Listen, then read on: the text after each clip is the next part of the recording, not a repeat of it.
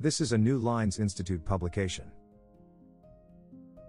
Fox in the Henhouse Interpol's Counter-Narcotics Engagement with Syria. By Caroline Rose. Published on July 19, 2022. On June 23, law enforcement officials at Kuwait's International Airport identified suspicious cargo that had arrived from Turkey. The peculiar cargo contained thermal packaging machines that a Syrian national had submitted as air freight. Upon review, Kuwait's General Administration of Customs identified an assortment of over 4 million dark brown, yellow, and white tablets of Captagon, an illicit amphetamine type substance, expertly hidden beneath the machine's scanners.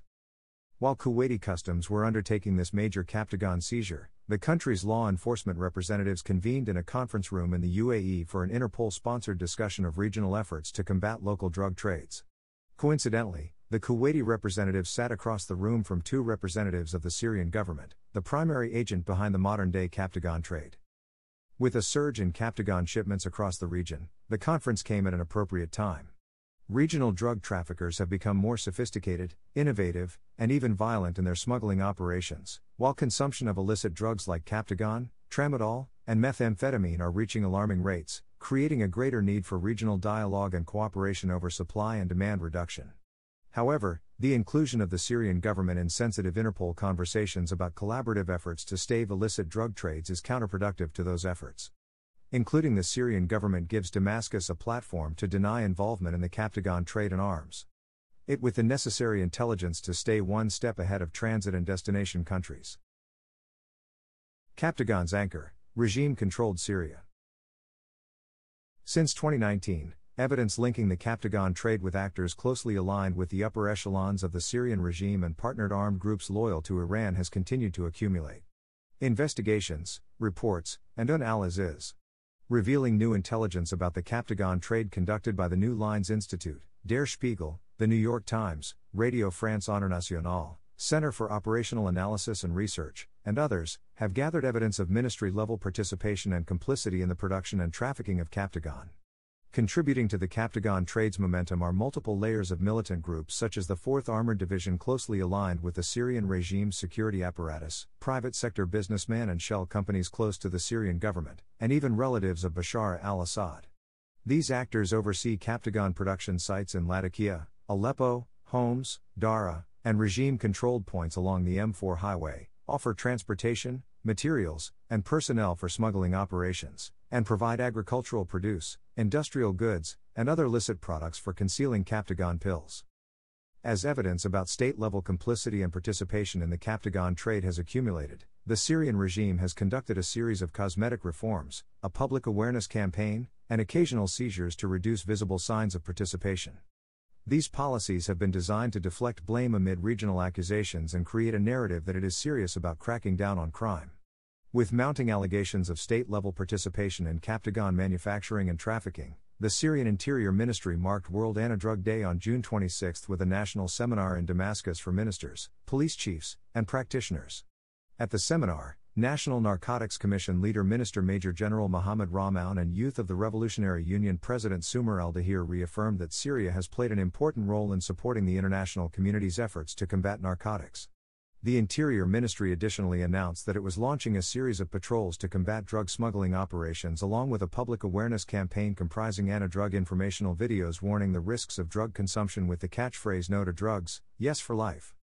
In recent months, there has been an uptick in reported Captagon seizures in regime held areas, however, these interceptions are disproportionately small scale and target individuals. Large scale shipments meant for destination markets in the Persian Gulf region and often orchestrated by regime aligned forces and criminal networks are rarely seized. Additionally, some of the Interior Ministry's announcements describe the seized substances in vague terms, such as foreign medicine, narcotics, or drugs, rather than Captagon. The sudden spike in regime conducted interdictions coincided not only with the June Interpol conference on Operation Lionfish, but also with additional opportunities for face saving measures. The UN Office on Drugs and Crimes International Day Against Drug Abuse and Illicit Trafficking, a weekend long Arab League meeting in Beirut at the end of the month, and rapprochement efforts with several Middle Eastern governments.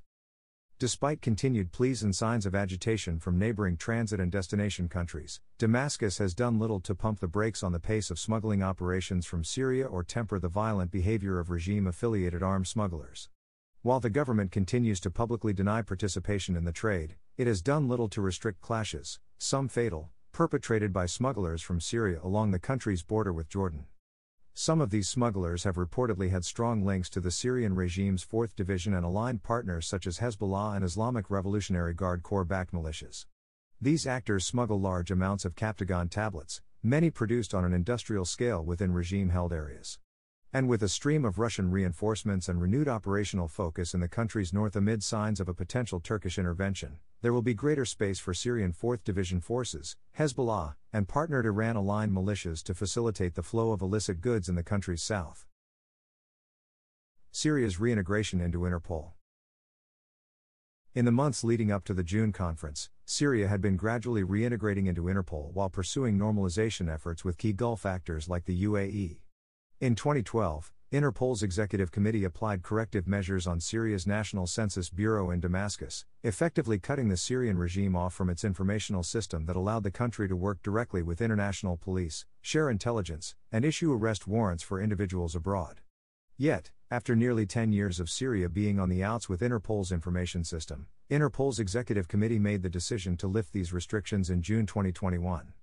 By October 2, 2021, Syria was back in the fold, with renewed access to Interpol's informational channels and notification system, and an Interpol team providing training to the Central Bureau in Damascus. Interpol's 2021 decision to reintegrate and lift corrective measures on the Syrian government incited concerns about the implications and potential abuse of the organization's alert system. With revived access, Syria could utilize Interpol's Red Notice notification system to issue arrest warrants and track and prosecute exiled opposition figures and displaced Syrians abroad. Additionally, Syria could utilize Interpol's more informal diffusion systems, a process that notably has less accountability, given a lack of internal screening for politically motivated warrants. Interpol defended its decision to welcome Damascus back into the fold, stating it could not constitutionally exclude Syria on political grounds and that Syria had, over time, demonstrated better data processing capabilities. And now, months after Syria's reaccession into Interpol's notification system, Interpol took a new step that raised Syria's profile in the organization and increased its access to informational exchange, intelligence sharing, monitoring efforts, and planning for countering illicit trades and criminal organizations. Complemented by UAE Syrian normalization efforts, Interpol extended invitations to a Syrian governmental delegation to discuss Operation Lionfish, a key Interpol effort aimed at disrupting the Captagon trade in the Middle East and beyond. A new concern Syria's access to Captagon interdiction efforts. Syria's 2021 reintegration into Interpol's notification system has sparked anxiety over potential abuses of politically motivated arrest warrants. However, the potential for the Syrian regime's access to counter narcotics efforts, particularly those seeking to curb the Captagon trade, should be of equal concern as the Syrian regime enhances its engagement with Interpol. Syria's invitation to the Interpol sponsored and UAE hosted conference on countering regional narcotics trades raises questions about increased Syrian governmental participation in interdiction efforts related to Interpol's Operation Lionfish, as well as the organization's Project AMEAP, Africa, Middle East, and Asia and the Pacific, that offers countries operational and investigative support with Interpol global police databases. It's important that the US and its partners heavily affected by the Captagon trade in southern Europe, Africa, and the Middle East recognize this trajectory of Syria Interpol engagement and establish alternatives for regional cooperation and dialogue for interdiction, all beyond the gaze of the Syrian government. As the Captagon trade swells in the Mediterranean Gulf zone, there is a greater need for a formal or informal mechanism between Captagon's transit and destination countries. Such a mechanism should promote not only cooperation and intelligence sharing over interdiction efforts, but also dialogue about strategies to target Captagon supply, harm reduction, rehabilitative care, maritime and overland route monitoring efforts, and laboratory analysis and data collection for Captagon tablets chemical composition. Offering the Syrian regime a seat, or two, at the table in discussions about intelligence sharing, interdiction capacity, detection technologies, and monitoring efforts is counterproductive to the regional effort to manage the Captagon trade. Doing so strengthens Damascus' hand, allowing regime aligned producers and traffickers in the 4th Division and Syria's private sector to adapt, identifying creative smuggling materials, transportation methods, new routes, and tactics to stay ahead of regional interdiction efforts. Caroline Rose is a senior analyst and head of the Strategic Vacuums program in the Human Security Unit at New Lines. Her commentary and work on geopolitics and Middle Eastern affairs have been featured in Foreign Policy, The Independent, Al Hurra, Limes Magazine, and the Atlantic Council's MENA source. She tweets it at Caroline. Rose 8. The views expressed in this article are those of the author and not an official policy or position of the New Lines Institute. Thank you for listening.